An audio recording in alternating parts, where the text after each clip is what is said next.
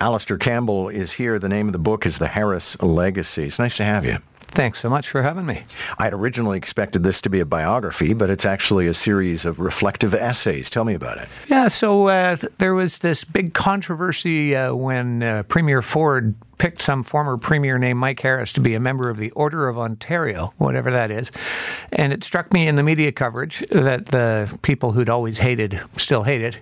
But there were these new younger journalists who had to fill some column inches, and they uh, went to Google and Wikipedia, as any good journalist would. And all they got was a short list of memes, you know, the reasons that we remember politicians are often only the bad things. And it struck me that maybe 25 years later, it was time to take a look at were there any good things in the Mike Harris legacy. Why is it? And because this predates me living here, so I, I don't have this visceral like or yeah. dislike for Mike Harris. Why, more than almost any other political leader, does he inspire such polar emotions? Uh, super question. And I think, honestly, uh, one of the answers that comes through in this book is because he did a lot of stuff and uh, change is something that people find pretty overwhelming sometimes. And in fact, this book represents kind of a sudden rush of facts to the head for quite a few people, I think, because on issue after issue, policy file after policy file, it turns out that not only did he do lots of stuff that represented big change, but almost none of it has been changed back. Well, that's one of the contentions, exactly. That you can illustrate the success of his work because none of it, not none of it, but most of it has been left intact. Uh, and most, you know, the first years of any following administration are usually to try and punish the previous administration by undoing things that even were good ideas. Completely. And in, uh, in other cases, people criticize like mad and then surf on the good news and results that came afterwards. And this would be exactly what happened in Harris's case. Uh, we inherited a province when he was uh, first premier that had a terrible deficit and taxes that were too high, massive unemployment and big welfare caseloads. And he left with a balanced budget and lower taxes and higher employment and much lower welfare consumption. After only six and a half years, and when asked if he had any regrets, at his final press conference, he simply said, I wish I had done more faster. I think I call it the original mic drop. I mentioned that people have this emotional response to him, and I think it's worth revisiting that because you know you may criticize or dislike the things that Doug Ford is doing, for example, but I don't think a lot of people hate Doug Ford. There are people who hated Mike Harris then and hate him now. So the scope and scale of the the changes that were required to get Ontario's fiscal house back in order uh, involved big reductions in the public sector. And the public sector unions are a very powerful voice uh, and their leadership does its very best, uh, as I guess that is their duty, to try and ensure that their folks are militantly engaged. And because so much of our change was public sector related, there's been this long legacy of those union contests, the general strikes we faced of the public service unions, the teacher strikes, the nurses, etc. And so uh, the legacy of uh, bitterness comes from the intensity of those conflicts over how much of public income needs to be allocated to public sector employee salaries. And that is a lasting uh, trade off that every government has to manage, but the Harris government managed particularly vigorously. How did you recruit the people who would write these essays? And perhaps importantly, did you recruit anybody who dissented? First of all, uh, this is not a partisan book. Uh, it is chapter authors include uh, folks who were barely born at the time. It includes liberals. It includes a Green, and there are certainly criticisms, and some of them saying he didn't do enough from a conservative perspective, and others saying he got this wrong. And two very explicit coverages of the Walkerton file, for instance, which needs to be discussed. I write a serious note about the Ipperwash story, uh, the tragic fatality of Dudley George, and all of those issues are part of his legacy too. And so it is not a partisan, yay, Mike book. It is an honest evaluation from academics and journalists. And my only recruiting uh, filter was would they start net neutral and at least take a fair look? And that's, I think, what this chapter after chapter book accomplishes. Is there takeaway from this book, in your opinion? For example, if it arrived on the desk of our current premier and he were to have the time to read it, would he learn things that might amend how he approaches politics or influence his policy?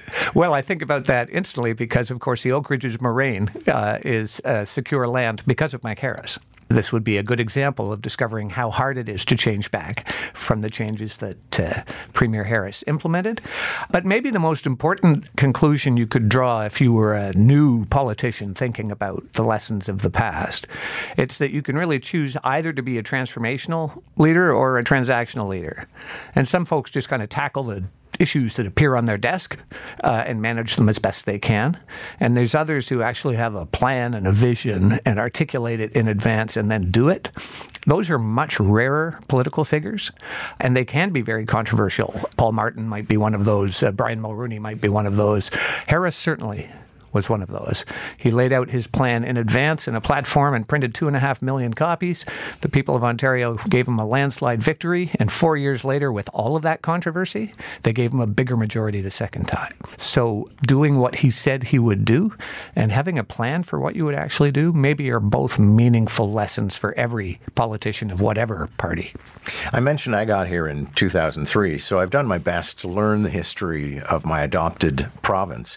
And when I go through everything about Mike Harris, I never get any impression of Mike Harris, the person, or the nature of his character. And it's all policy, which is fine. But I mean, do you endeavor in this book to reflect on the character of the man, or is it just all about legacy? So, honestly, I would say, and I've known Mike for uh, some time, he has zero interest in the personal part of his life being part of the public sphere. As he would put it, the only thing that matters is what I did and uh, was it good. Uh, so no, this is not uh, the the biography, and I think as Robert Benzie in the Star said, it's not a hagiography either. This is not Saint Mike.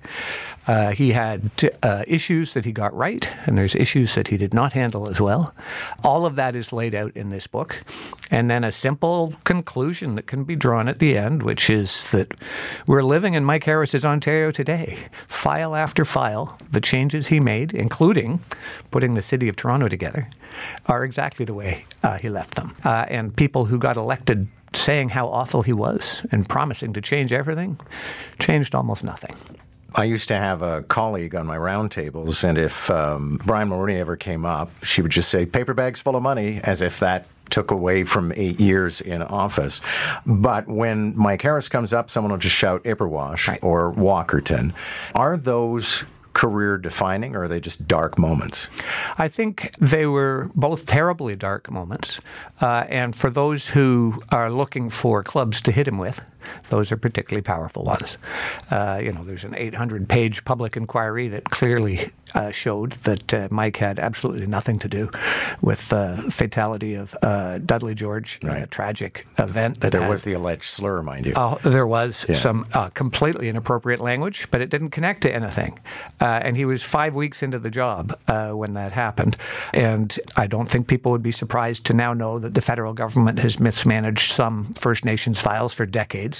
And I don't think people would be surprised to believe there might be some systemic structural bias in the police force of Ontario, uh, and then somebody went to jail for disobeying orders and pulling a trigger. None of that had to do with the premier, but it's part of his legacy. As is uh, Walkerton, the proposal to privatize the labs had, uh, initiated under Premier Bob Rae of the NDP. It was simply implemented by Harris. Uh, one of the consequences of that was that uh, two employees uh, who fraudulently produced samples uh, saying that the water was fine and wasn't, somehow ended up contaminating a water supply and leading to deaths. Uh, and Harris, in a kind of old fashioned way, said, Well, that happened on my watch, so I take accountability. I think most politicians these days would simply deny, deny, deny. So, yes, it's part of his legacy, but is it uh, fair to uh, have that as the driving meme behind your perspective on a former premier who balanced the budget and created jobs and created the city of Toronto and protected the Oak Ridges Moraine. Maybe that's not a totally fair way to think about it. Thank you very much. My pleasure.